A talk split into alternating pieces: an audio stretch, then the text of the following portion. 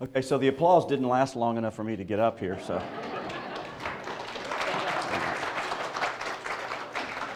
That was pretty cheap, wasn't it? They're used to it. I'm their pastor. Yeah, that's right.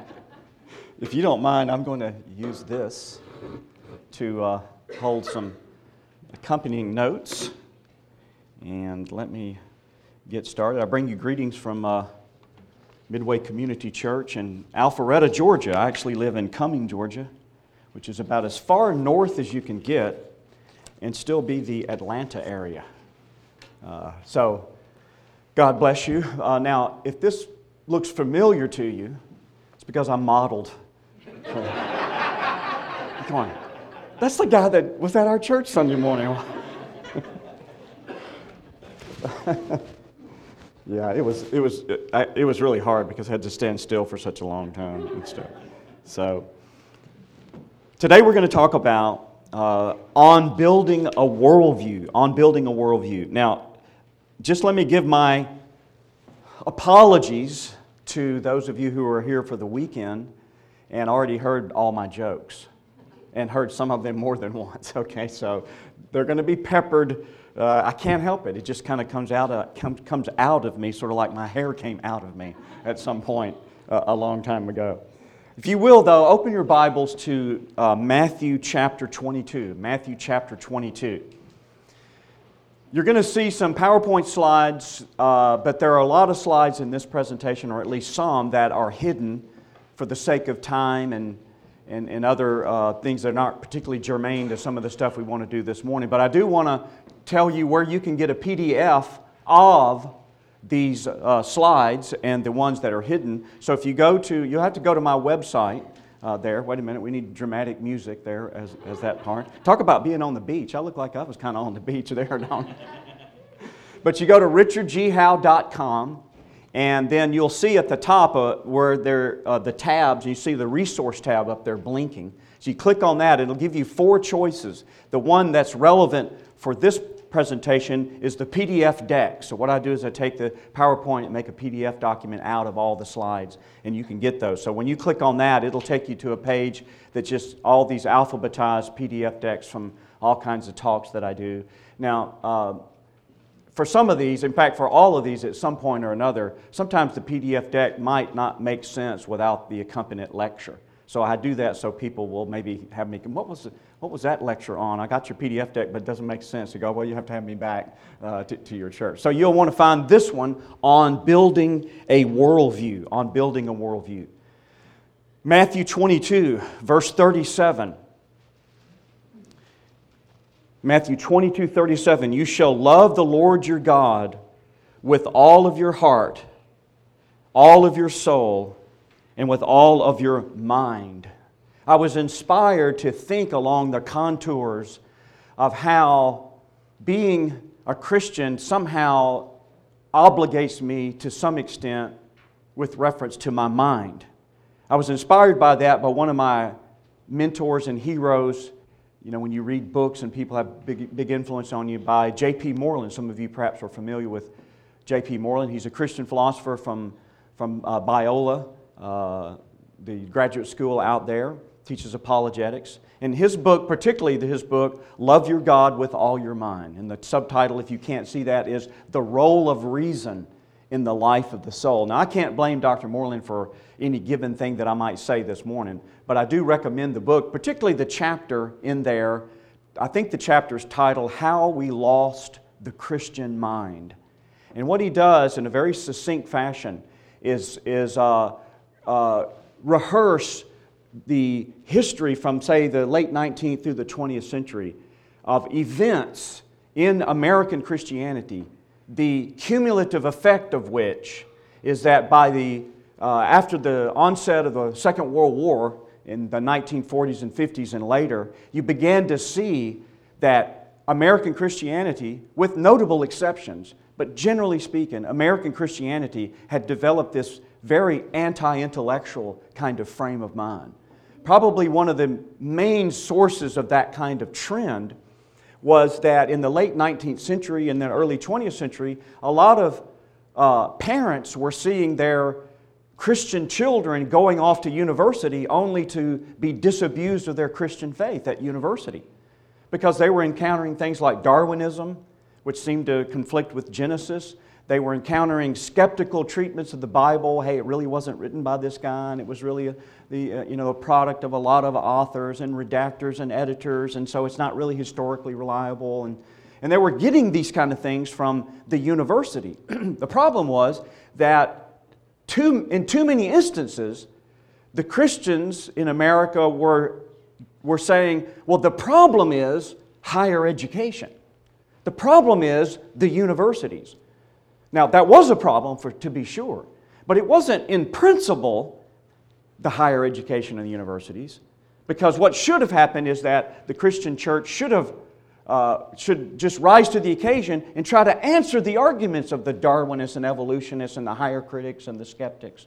But instead, with notable exceptions, what generally happened in the onset of the 20th century up through the Second World War and, be, and a little bit beyond was that Christians began to withdraw from the university and start our own universities. Bible colleges and things. Now, there's a lot of those that are, really solid and had nothing to do with this trend that Moreland is talking about. But a lot of these colleges, they were characterized by a curriculum that was just the Bible.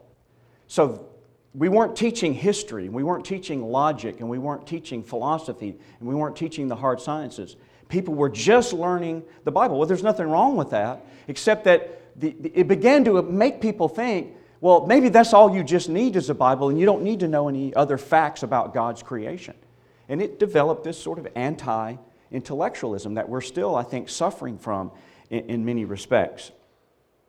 So I want to just address that here in, in, in these few moments together in terms of uh, building a worldview, whatever that means. And I submit to you that from Matthew 27, 22 37, that there's a meaningful sense in which using our minds is a matter of stewardship. I'm not suggesting everybody has to go out and get a PhD, uh, okay, the way Dr. Carver has done, all right, or the way I have done and others. That's, that's not it at all. We all have different measures of faith, we all have different callings, we all have different gifts. So, so thankfully, not everybody needs to be an academic. Can you imagine what the world would be like if everybody was an academic? We'd all be falling in some ditch somewhere, probably. what happened to all the infrastructure? It all fell apart. It's because all the everybody's in a ditch somewhere. They can't figure out how to get out of the ditch. But you know, if you're like me, most of the time, if I hear the word stewardship, I think of stewardship of my money. In, in giving to the local church and supporting ministries and supporting missionaries in these kinds, which is great, right? But again, I want to submit to you there's a meaningful sense in which we are called to be stewards of our mind, whatever that means in your particular calling, whatever sphere of influence God's put in your life, whatever that translates into. So, to, to uh, be a steward of the mind obligates us to certain things. Now, let me give you my, my uh, uh, elevator version testimony you know, where you get it down to so you can share it in an elevator before everybody gets to their floor or, or something. Uh, I was born at a very young age. And to my embarrassment, I was born completely naked. I'm sorry to have to. It was embarrassing, I know. Now, when I was born, doctor said, you know what? It, it, I couldn't talk or walk. Doctor said it might be a year. So here I stand before you today. There's, there's a, that's a, it's, a, it's a crazy, it's, it's just wonderful. Now, I was born and reared in Mississippi. So I'm sorry to hear about the pirates this weekend, so my condolences there. Uh, the Rebels, the Ole Miss Rebels, actually won, so I know better than to gloat over somebody else's loss when you're an Ole Miss fan. You have to, yeah, you don't, you learn not to do those kind of things. But here's the odd thing: having been born and reared in the quote Bible Belt, of which we are all part of, all through the Southeast, I never heard the gospel as a child that I can remember. I wasn't raised in the church. My parents were loving, hardworking, but we didn't go to church, and I never I always believed in the existence of God as a child, but I never, I never knew anything about who Jesus was or what he had done for me. I was led to Christ by friends of mine in high school, 16 years old. We actually had these things called campus life meetings at the public high school in Tupelo, Mississippi, and I would go on Tuesday nights. And they helped me understand who Jesus was, what he had done for me, my need for a Savior, and how I needed to trust him to be reconciled to God because I had been separated from God for my sin. And I needed that reconciliation that only Jesus could effect because of what he did for me on the cross. So I'm 16 years old. I'm a long haired hippie, kind of, as much as you can be a hippie in both Mississippi and the 70s, because that was a little late, whatever. And I'm a drummer, of all things. So I was kind of disappointed there wasn't a drummer. I was tempted to come up and bang on the box up here or something, but then we'd all get out early probably if I started doing that.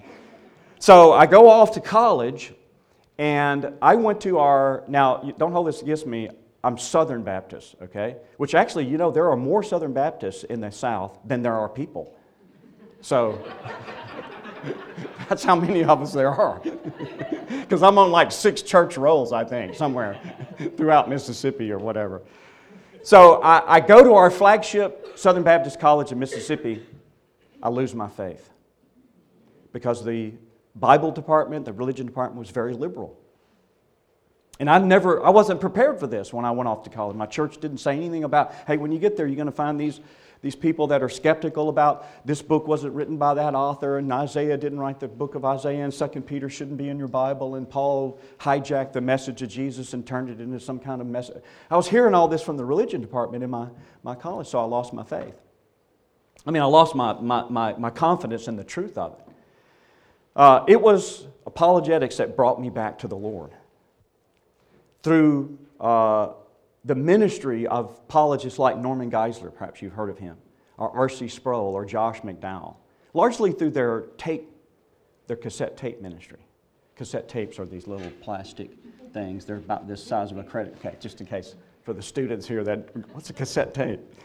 Uh, something that Neanderthals used to carry around or something.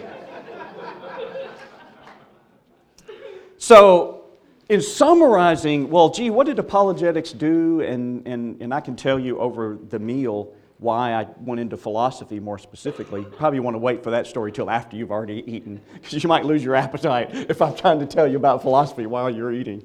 Uh, but uh, uh how did apologetics do that can, can, in some respects, be summarized by this whole uh, imagery of a worldview, whatever that means.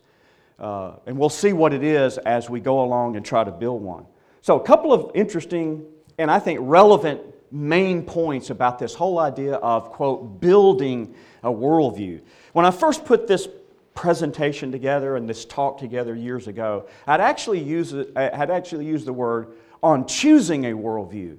But it wasn't very long into the prep when I realized, no, that's exactly what I don't mean. I don't mean choosing a worldview the way if you're going to, hey, we're remodeling our kitchen, so we're building a new kitchen in our house. And so you go to the uh, to the uh, you know, home improvement store and you choose different things. I'm going to use this backsplash you know, color and this, this uh, countertop you know, material, and you're choosing all these things to, quote, build your kitchen. I don't mean that. I don't mean that we build a worldview by merely choosing certain elements to believe that comprise our view of the nature of reality, which is kind of what a worldview is. Often, when I have, and I've grown more sensitive to this, when I hear speakers talk about worldview or read books talk about worldview, 99 times out of 10, as we would say in Mississippi, okay, they use this illustration of the glasses. You know, this metaphor of, well, a worldview is like putting on glasses. And so if you put on rose colored glasses, for example, then everything's going to have a rose tint to it. And so that's what a worldview is like. You know, so you, you got a Christian worldview and you got the atheist worldview, the humanist and the New Age, and all these kind of different quote unquote worldviews, and they're all different ways of looking at the world and seeing the world a certain way. Now, uh, that even translates into religious choices, doesn't it? I mean, different religions are often thought of as worldviews. You know, how use a Hindu? Well, he's got a Hindu worldview, or Buddhist, or, or Sikh, or Taoist, or New Age, or, or whatever it is. The problem I have, by the way, this idea that these are different ways of looking at the world is known in some of the literature as perspectivism. That's the new word for today. I try to say that without spitting on the person you're talking to. Perspectivism, have to be careful with that. What is perspectivism? It's the notion that everyone has their own perspective about the world and that nobody's perspective is any more or less legitimate than anybody else's. We all have our perspective. That's what the coexist bumper sticker is supposed to be, right? It's implying somehow, well, everybody's got their view, everybody's got their religion or no religion, and so live and let live. Okay, that's fine. There's really only one on that coexist sticker that insists on not coexisting with everybody else. That's what's interesting about the sticker. Everybody on that sticker that's represented, all the religions, we pretty much all get along except for the Muslims are the only ones that don't that insist on not doing. There's a reason for that, by the way, which we can talk about on another occasion. But there's some problems with perspectivism as I sneak up more and more on, well, what do you mean by a worldview? At least two problems I, I see. First is, uh, how can you choose a worldview without being affected by your own worldview in making your choice? If your worldview, if it's, the, it's your perspective on the world, if that's what it is, then obviously your perspective on the world will affect whatever it is you think you need to choose to construct your own worldview or your own perspective. So you're sitting there doing this, you know. Uh, if I already have a perspective, then that perspective, according to this model, would just affect what I view and how I view the things that I'm choosing to construct my perspective on the world. It's a circular and sometimes self refuting. There's a problem with perspectivism. Second, and more important for us, don't we really want more from a worldview than just merely the fact that we just chose it?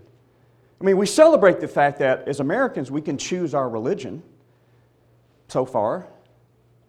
We celebrate that. a lot of places in the world you can't. If you don't choose the right religion, you can be executed. So we celebrate that. But just like our religion, don't we want more from it than just the fact that we have the freedom to choose it? It's not like a buffet where you can, hey, you can have whatever you want off the buffet, and you, you, you like that. There's something more that this worldview needs to give us, or uh, indeed, we look for it to give us. So you go back to the glasses illustration.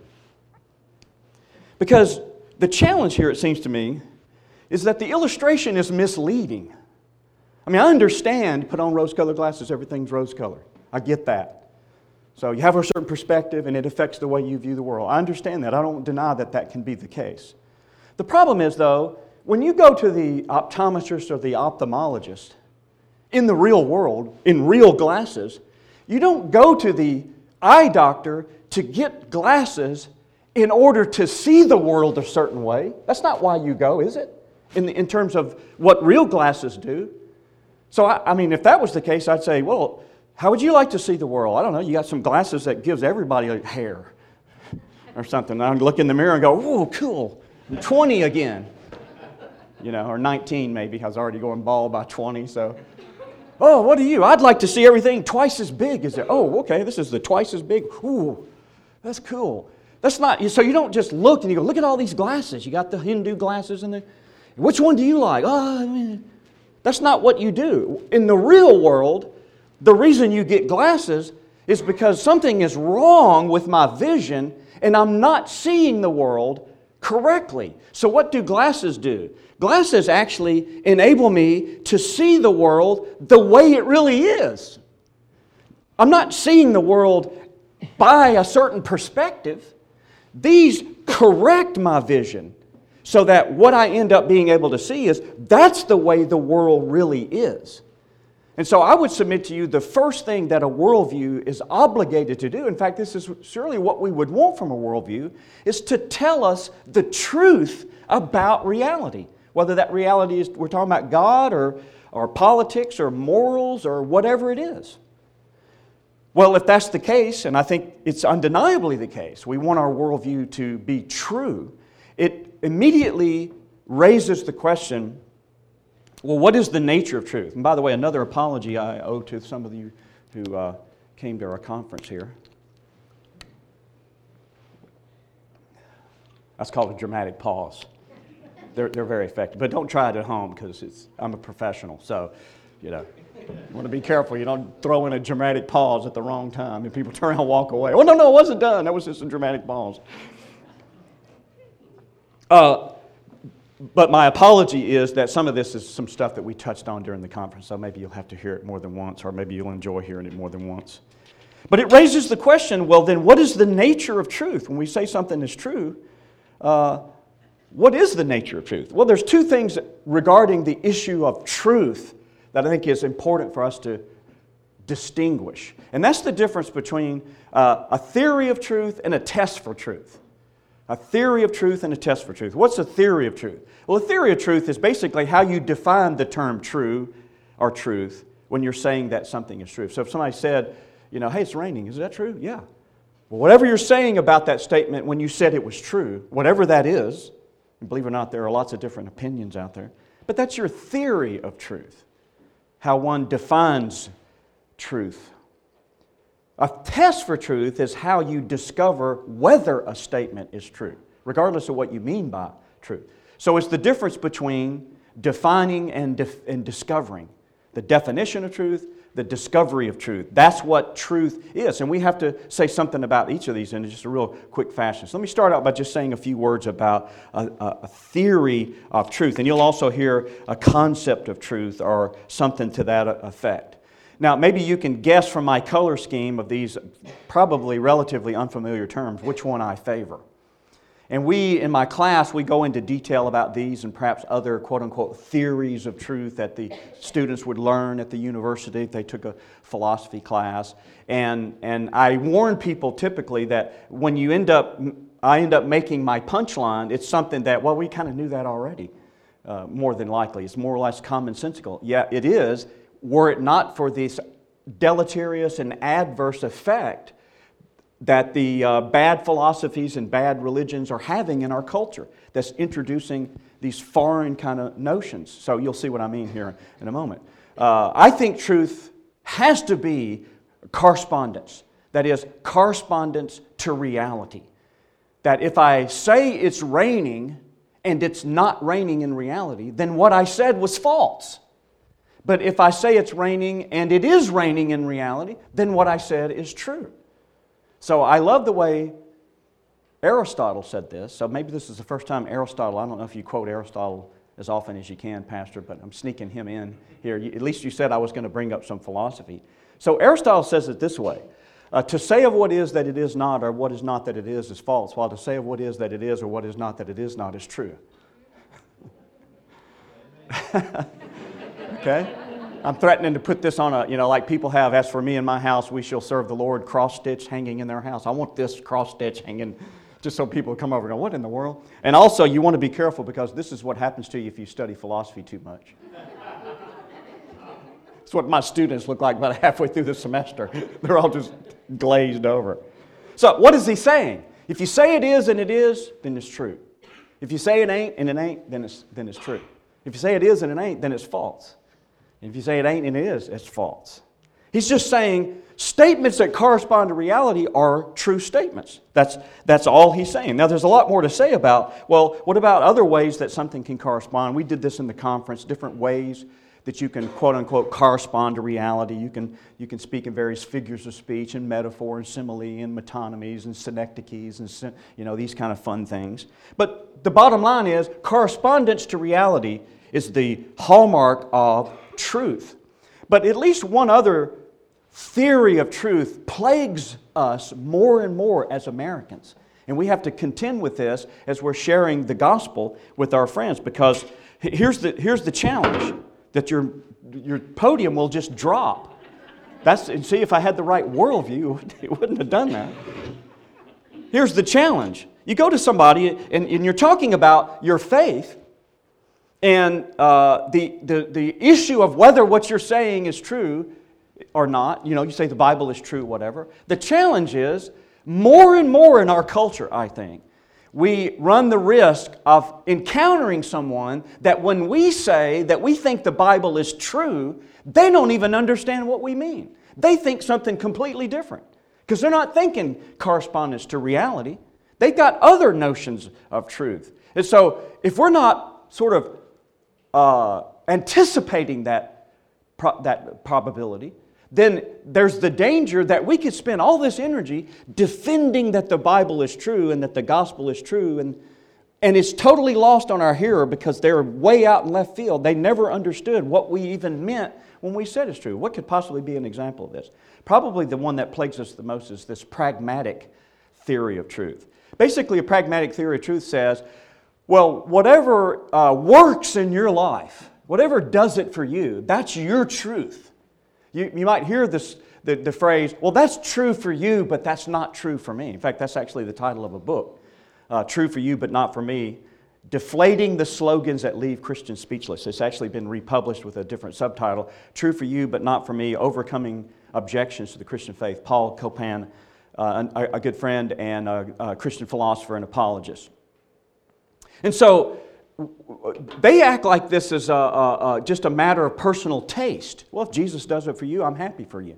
But he doesn't really do it for me because it doesn't work in my life. And, and, and then they just they go on. And they don't, so they, when they hear you arguing the Bible is true, they keep, trying, they keep thinking you're just trying to tell them, well, just try Jesus and see how he works in your life. And sometimes I've heard Christians frame the gospel that way. Well, just try Jesus and see what he can do. He can balance your checkbook and he can heal your marriage and he can. Well, yeah, these things can happen, but that's not what we mean when we say it's true. That's an implication of the fact that it's true. That's not what it is to be true. What it is to be true is that the gospel is real, it's, po- it's pointing to something true about reality. There really is a God that exists, and he really did incarnate in Jesus Christ, and he really did die for our sins and rise from the dead and give us eternal life. He really did do these things. Now, I'll just mention this, but I'm going to pass over it for the sake of time. But I, I, told you there are really two questions about truth. One is uh, theory of truth, and the other was the tests. Well, what about tests for truth? And we talk a lot, a lot about this in, in my, uh, my classes. So, by the way, I'm teaching a class this October that you can sign up for. You can take it synchronously on the internet, asynchronously after the fact. You can come to the campus. And uh, in fact, about halfway through the semester, usually my students just want to pay tuition a second time. They're like, oh, this is just, this is, I guess, got to, this is just too much. Ah, this is, you know, I can't believe it, you know. Well, there's, there's a lot to say about tests for truth. There's almost as many tests for truth as there are things about which you make statements. And how you understand the difference in tests is very, very uh, exciting. So if I say it's raining, it's not raining, well, you just you can look outside. Basically, it's going to boil down to you either can, can verify it with your own senses. Well, I'm looking out a window, by the way, unless you think I have. That guy had a weird tick. feel like he had some vertigo or something. He kept leaning over during, this, during his talk, and I'm just going, I'm just looking out the window, pretending like I'm seeing. You can look out the window and see whether it's raining or not. Or perhaps you don't have access to a window, you just trust somebody that comes in from outside. He said, Well, Pastor Jeremy said it was raining, and I trust him. He doesn't really, uh, he's not a liar, and he doesn't have anything to gain by lying to me about raining, so I just trust him on it. And there's a lot of other things to say about tests, but I want to press on. Because not only does a worldview, when you're putting it together, you have to have a, the viable and correct understanding of what truth is. But also, I would submit to you that there are tricky questions regarding the nature of religion. And if you will allow me, for the sake of what I'm talking about this morning, I'm including us as Christians in the category of religion. Now, I know a lot of Christians, I mean, I've seen bumper stickers or t shirts. Uh, you know, Christianity, it's not a religion, it's a relationship. Yeah, yeah, we, I, yeah, we, under, we all get that. But don't, don't let somebody, or, and don't throw away the category of religion because it's a legal uh, designation, and we protect religious liberties. We don't protect necessarily relationship liberties. You know, now maybe someday it's coming quicker than we wish that we won't even have the protection of religious liberties. But at least that's our heritage as Americans. For, for our purposes, then, I'm talking religion in the sort of sociological and academic sense of Hinduism, Buddhism, Christianity, Islam, these kind of things. But I submit to you that a lot of people, and this is another influence of this pragmatic theory of truth, they have what I call a functional definition or understanding of religion. What does that mean to talk about something and think of it functionally? Well, let me give you an example uh, with a spoon. Because if you tried to say to somebody, well, what is a spoon? You probably will end up just defining what a spoon is by just what it does. A spoon is just a thing that spoons. That's just what it is. That's just that's all it is to be a spoon is just to be able to spoon stuff. And that's all you mean by that. Well, and that's perfectly legitimate. A lot of things, usually artificial things, like chairs or microphones, we end up defining them functionally. And that's perfectly legitimate. Problem, though, or a problem can, can come about, is that when, when something is defined functionally like a spoon, then the categories of true and false don't really apply. Doesn't make sense. I mean, suppose you're sitting in your breakfast, okay, and you're, you're eating your uh, honey bunches of oats with almonds or something, or your honey nut Cheerios, whatever your favorite uh, cereal is. And, and someone comes up to you and says, You're eating your breakfast cereal with a false spoon. now, first of all, you go, What are you doing in my house at breakfast? All right, so get out of here. I'm still in my pajamas, all right? But second, I don't, I don't think you would react by going, What do you mean? Who are you to say I've got a false spoon? This is one of the, this spoon's been handed down to my family. This is the truest spoon, you know. You wouldn't, you would just go, I don't even know what a false spoon is. If this thing spoons from the bowl up to my mouth, that just is a spoon. That's all there is to it. Get out of here. Problem is, people think of religion that way. So they think religion is not something that the categories are true and false apply to. Rather, they mistakenly think religion is just something that performs a certain function in your life, like hobbies almost. Gives you a sense of uh, cohesiveness in your life. It gives you a sense of connectedness with the community. It gives you a sense of being a part of something bigger than yourself.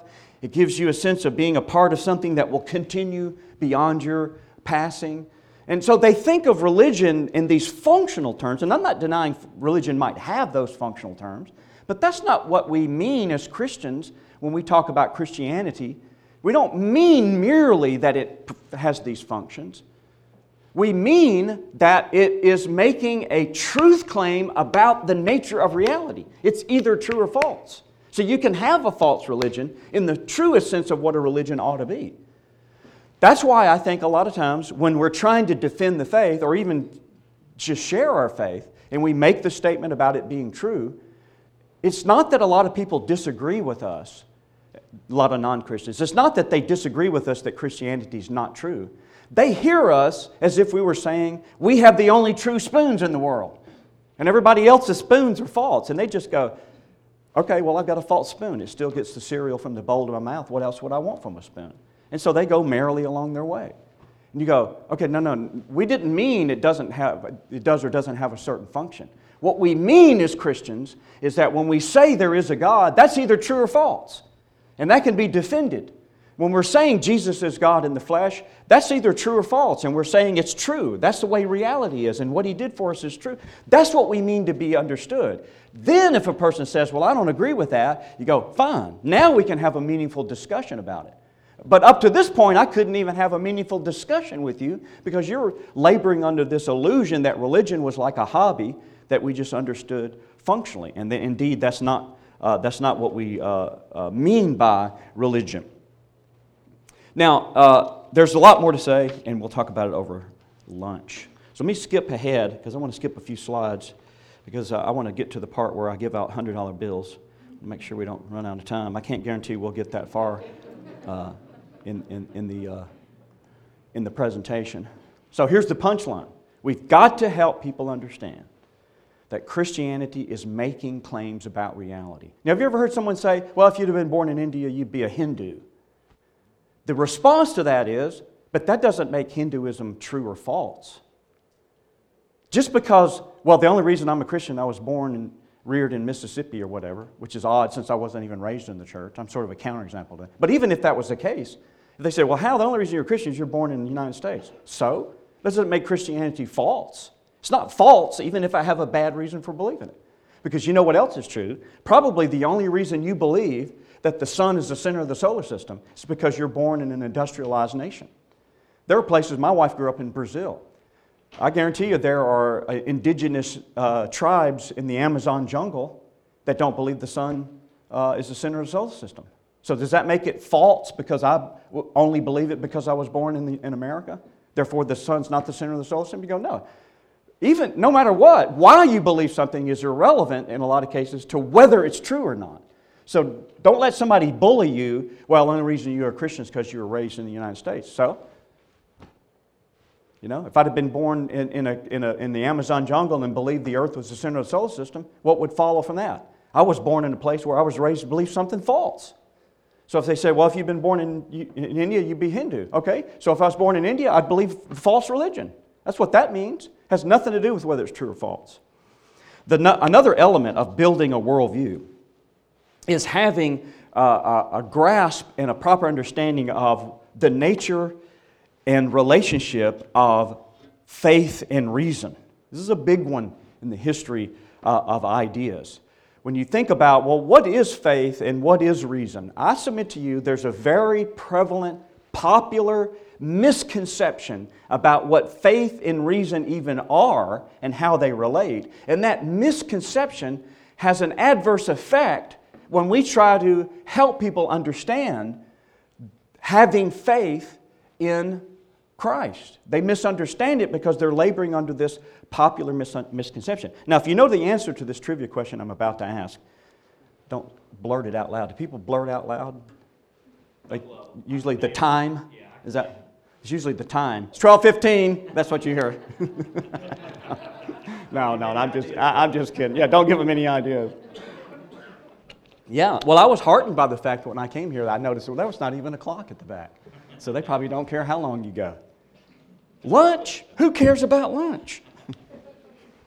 so if you know the answer to this, just kind of keep it to yourself. But I just want to see if you know who said this. Famous American lawyer said, Faith is believing in something when common sense tells you not to. Anybody know, by the way, for sure who this is? I mean, first of all, if I said famous American lawyers, go, okay, that narrows it down to like three. I can name three famous lawyers, perhaps. Clarence Darrow, you know, uh, you know, uh, uh, Lance Ito or somebody like that, or Johnnie Cochran, whatever. Now, I'm being a little facetious, but some, some of you think you might know, and you probably might, might be right. But that was said by Fred Gailey in Miracle on 34th Street. So some of you are laughing, nodding because you recognize that. And that was the theme of the movie. Do you remember that, that Doris Walker is this real analytical and feet on the ground and, you know, get, get things done and, and, and intellectual. And Fred comes into her life and he's sort of happy-go-lucky and, and uh, t- willing to take risks and, and, uh, uh, and take chances. And so they clash as they're falling in love. They're, they're becoming more and more aware that they're, they have this conflict of their sort of approach to life. And of course, the, you have a parallel theme because once Doris kind of comes to her senses and realizes, yeah, there's more to life than, than uh, you know, uh, than just uh, walking in this real analytic kind of way. And so Susie has to come to the same thing. And that's sort of the theme of the whole where they finally come around and see, yeah, you know, sometimes faith is just, you know, believing things that common sense tells you, tells you not to. And I understand the sentiment and I love the movie and these kind of things. Problem is, I don't think that is, in fact, I know that this is not a classical understanding of what faith is, even if it's a popular understanding.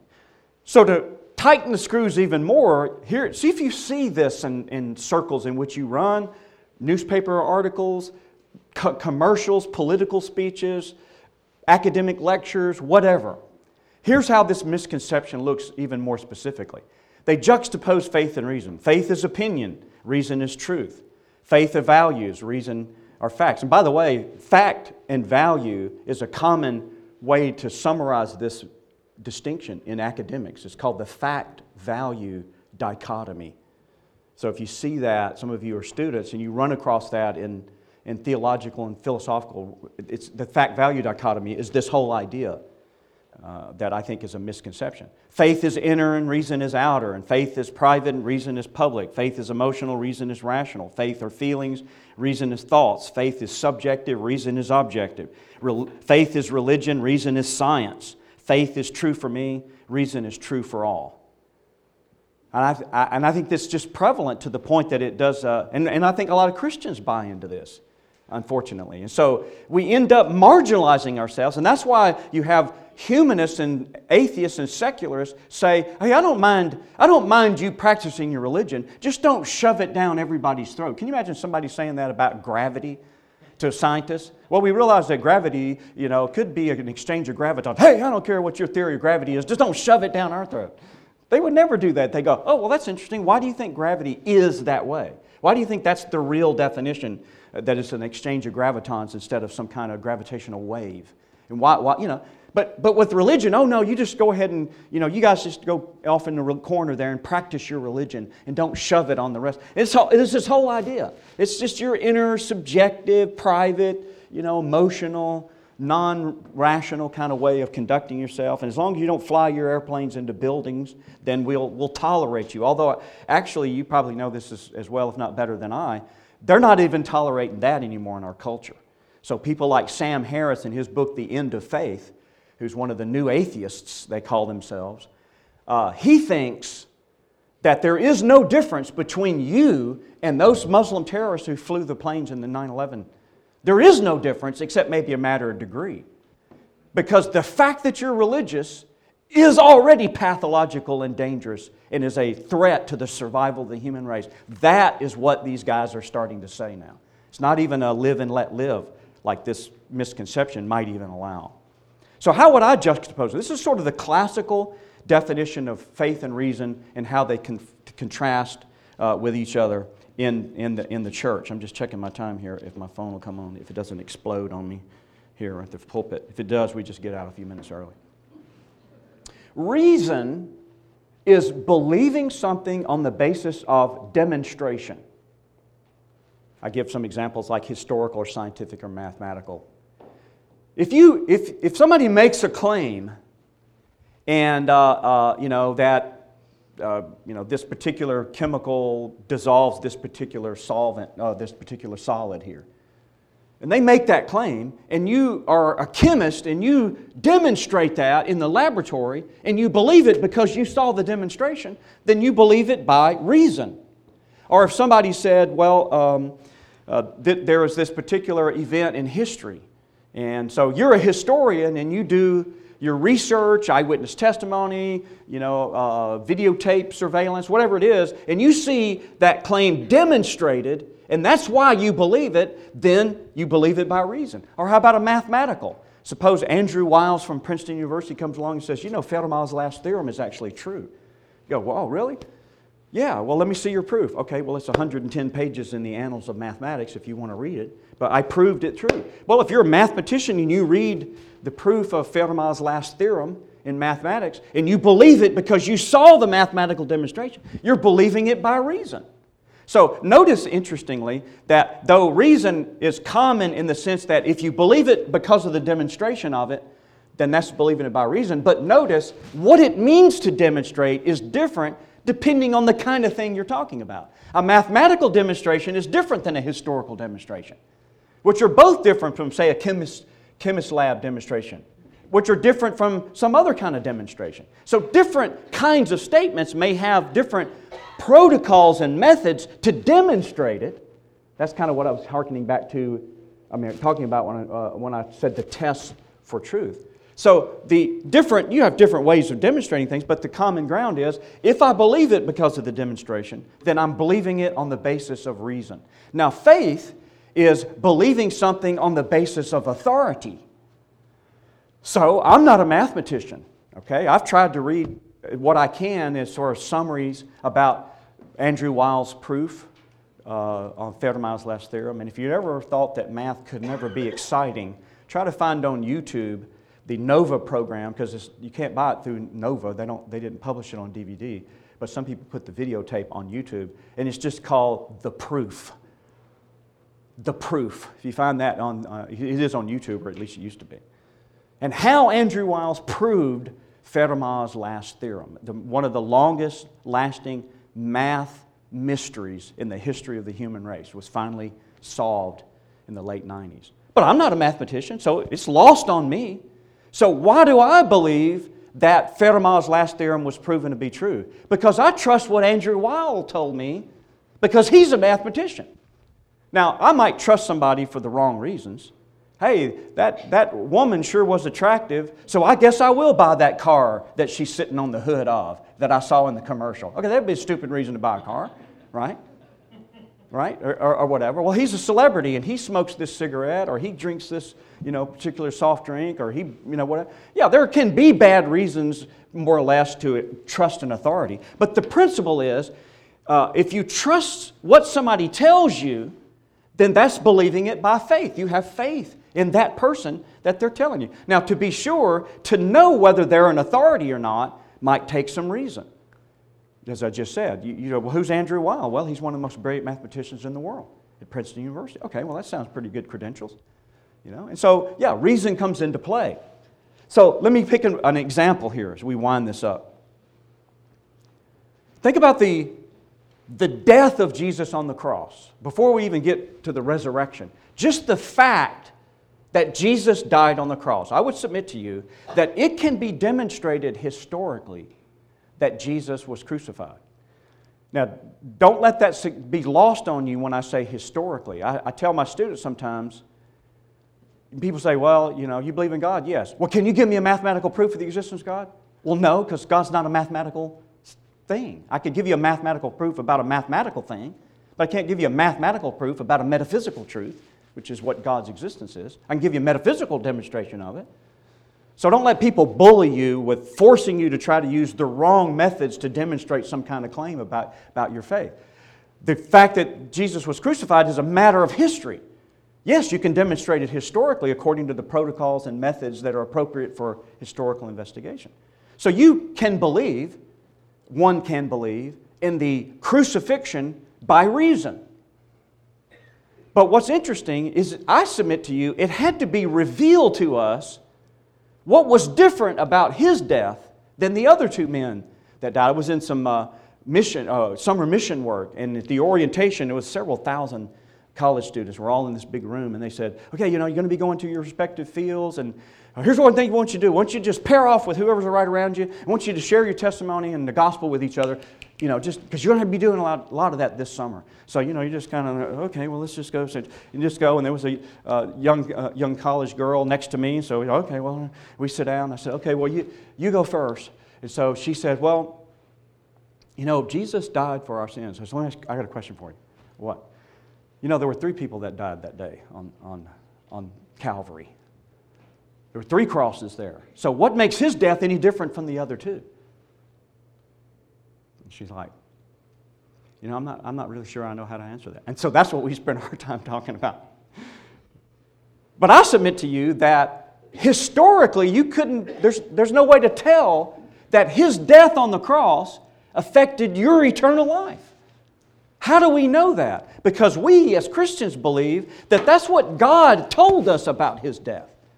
Now, can I demonstrate that in the same way I can demonstrate that he died? No.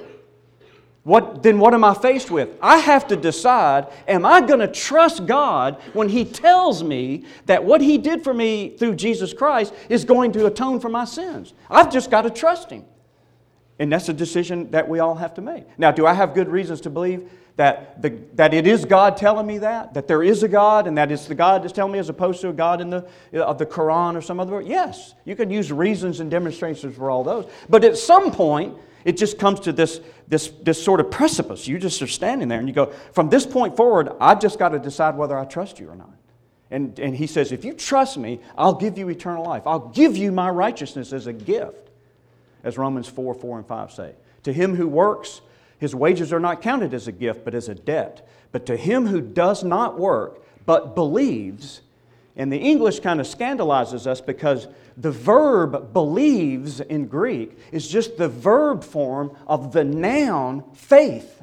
In Greek, they're the same word. One is just a noun and the other is a verb. But, but faith and belief have come to, into English from two different languages. So we lose that. Well, to believe as a verb is just to have faith, it's to faith in someone. Here's the thing to notice about these the truth that Jesus died for our sins had to be revealed to us by God. Not the fact that he died, because that can known through, uh, through uh, demonstration. Notice, though, it's no less a fact than the fact that he died. They're both facts. It's just how I relate to that fact, how I discover. One, I can demonstrate if I have to demonstrate it. I mean, you might expect that on faith as well. But the other, I, I have to accept on faith because I, I can't demonstrate it. There's a lot more to say here, but hopefully uh, that suffices. Last thing I want to touch on before we, before we dismiss, and that is the nature of experience. You'll have to forgive me because this is something that uh, matters a lot to me, as I take another dramatic pause. I took a class, I, I did my PhD at University of Arkansas. Did they, did they, I, I, I missed the end of the game. I, I remember they were, they were getting wiped away, and I changed, I changed the channel. So anyway, somebody's going to look it up on their smartphone probably. Well, I mean, at any rate. And I had a professor, and he, uh, he, he was great. Hip and young, and you know, he's real energetic, and he'd have a water bottle in class. Not, not like these, but the kind that, you know, you wash and you whatever they call those. And, but what he would do is he, the thing would be sitting there and he'd be lecturing, you know, and I'm just, well, I'm taking notes and it's all like that. And he'd pick that water bottle up and he'd be talking like this and making some more points. And he'd set that bottle back down. And then he'd be going, and then he'd pick it back up and he's going like this. And then he'd put it back down. Finally, I'm just all fixated on the water bottle. I'm like, I'm forgetting what the class is about. Because I just wanted to go, would you take a drink of your water bottle? You're driving me nuts. So I told my students, a long time ago at the seminary, and I always remind them of this. I say, if you've not had me for a class, if I ever pick up my water bottle and I start to set it down, I haven't taken a drink, you got to go, whoa, whoa, wait, wait, wait. You got to take a swallow of your water before you can put it down. Say, okay, let me do that. All right, so I'll be true to, true to form here. to forgive me because this is something that is very important to me as a philosopher, and that is the nature of experience. What do I mean by experience? What I mean in effect, is the degree to which how we can know truths about God's creation and indeed about God Himself through what we see, hear, taste, touch, and smell. And I think there is an unfortunate trend in contemporary Christian thinking that we've been bullied into well, you know, if you think knowledge is, is, begins in what you see, hear, taste, touch, or smell, you're going to become a humanist and you're going to become an evolutionist, these kind of things. And we've been bullied into relinquishing that ground to the scientists. Say, yeah, well, we deal with facts and you guys deal with faith. So just, you know, be quiet. And, and, and, and, and we've given up a powerful tool in our arsenal to defend the truth of the Christian faith. I do a presentation called Seeing is Believing question mark. And one of the things I try to argue there, and you can get the PowerPoint deck on the list that I showed you at the beginning, you go through your entire Bible, uh, particularly the historical narratives of the Old Testament and then, and then the New, New Testament, and see how often it was that the God of Abraham, Isaac, and Jacob the Father of our Lord Jesus Christ, appealed to what people could see, hear, taste, touch, and smell to prove that He's the only true God and Jesus Christ is His Son. Now, is there anything else to say about, well, what about things that you can't see, hear, taste, touch, or smell, like, like morals or logic or, you know, or even God? I can't see, hear, taste, touch, or smell God. If you're curious, at least, and maybe even beyond that, interested to say, okay, so how do you start with seeing, hearing, tasting, touching, or smelling and get non physical things like morality and logic and metaphysics and God? I'll just tell you this that's the way it has been for most of Western civilization, even before Christ. You go to the ancient Greeks. That's the heritage of Western civilization. So if somebody comes along and says, well, you know, you can't see, hear, taste, touch, smell, logic, and morals and God, so we have to have some other conduit of knowledge because you can't get those things through th- seeing, hearing, tasting, touching, and smelling. I go, well, that'd be news to Aristotle. He thought you could get all of those from that. It'd be news to, uh, to all the church fathers practically. It'd be news certainly to most of the scholastics. And it would be news even to the Protestant reformers. It only becomes this sort of di- this divorce between trusting our experience and then uh, having these alternative ways. I'll, I'll, give you one other thing to sort of uh, kind of tease you into, well, you know, I'd be curious to know a little bit more about that. You will find in the occult, I'm on, a radio, I'm on a NPR, God willing, uh, Friday of next week, or this week, I guess, uh, talking about Satanism. You probably would be surprised how much in the occult, witchcraft and these things, they directly assault the viability of your senses. And I go, you know, I'm not surprised because when you look at a passage like 1 John, and John is writing to his, his disciples here, and look how many sensory terms are used in his argument. That which was from the beginning, which we have heard, which we have seen with our eyes, which we have looked upon, and our hands have handled concerning the word of life. The life was manifested, and we have seen and bear witness and declare to you that eternal life which was with the Father and was manifested to us. That which we have seen and heard, we declare to you, that you may have fellowship with us, and truly our fellowship is with the Father and with the Son, Jesus Christ. So it's no surprise to me that enemies of the gospel of Christ would want human beings to go, well, you really can't trust what you see, hear, taste, touch, or smell. They wouldn't want us to do that because the arguments and evidence for God's invasion in history through Jesus Christ had everything to do with what they handled, what they saw, what they heard, and, and even tasted in some respects. Because, uh, you know, Norm Geisler uh, asked a congregation once, he said, You've heard a lot of sermons on the Last Supper. He said, How many sermons have you ever heard on the first breakfast? Because in Luke, Jesus, after he rose from the dead, Luke deliberately points out the fact that Jesus ate in front of the disciples.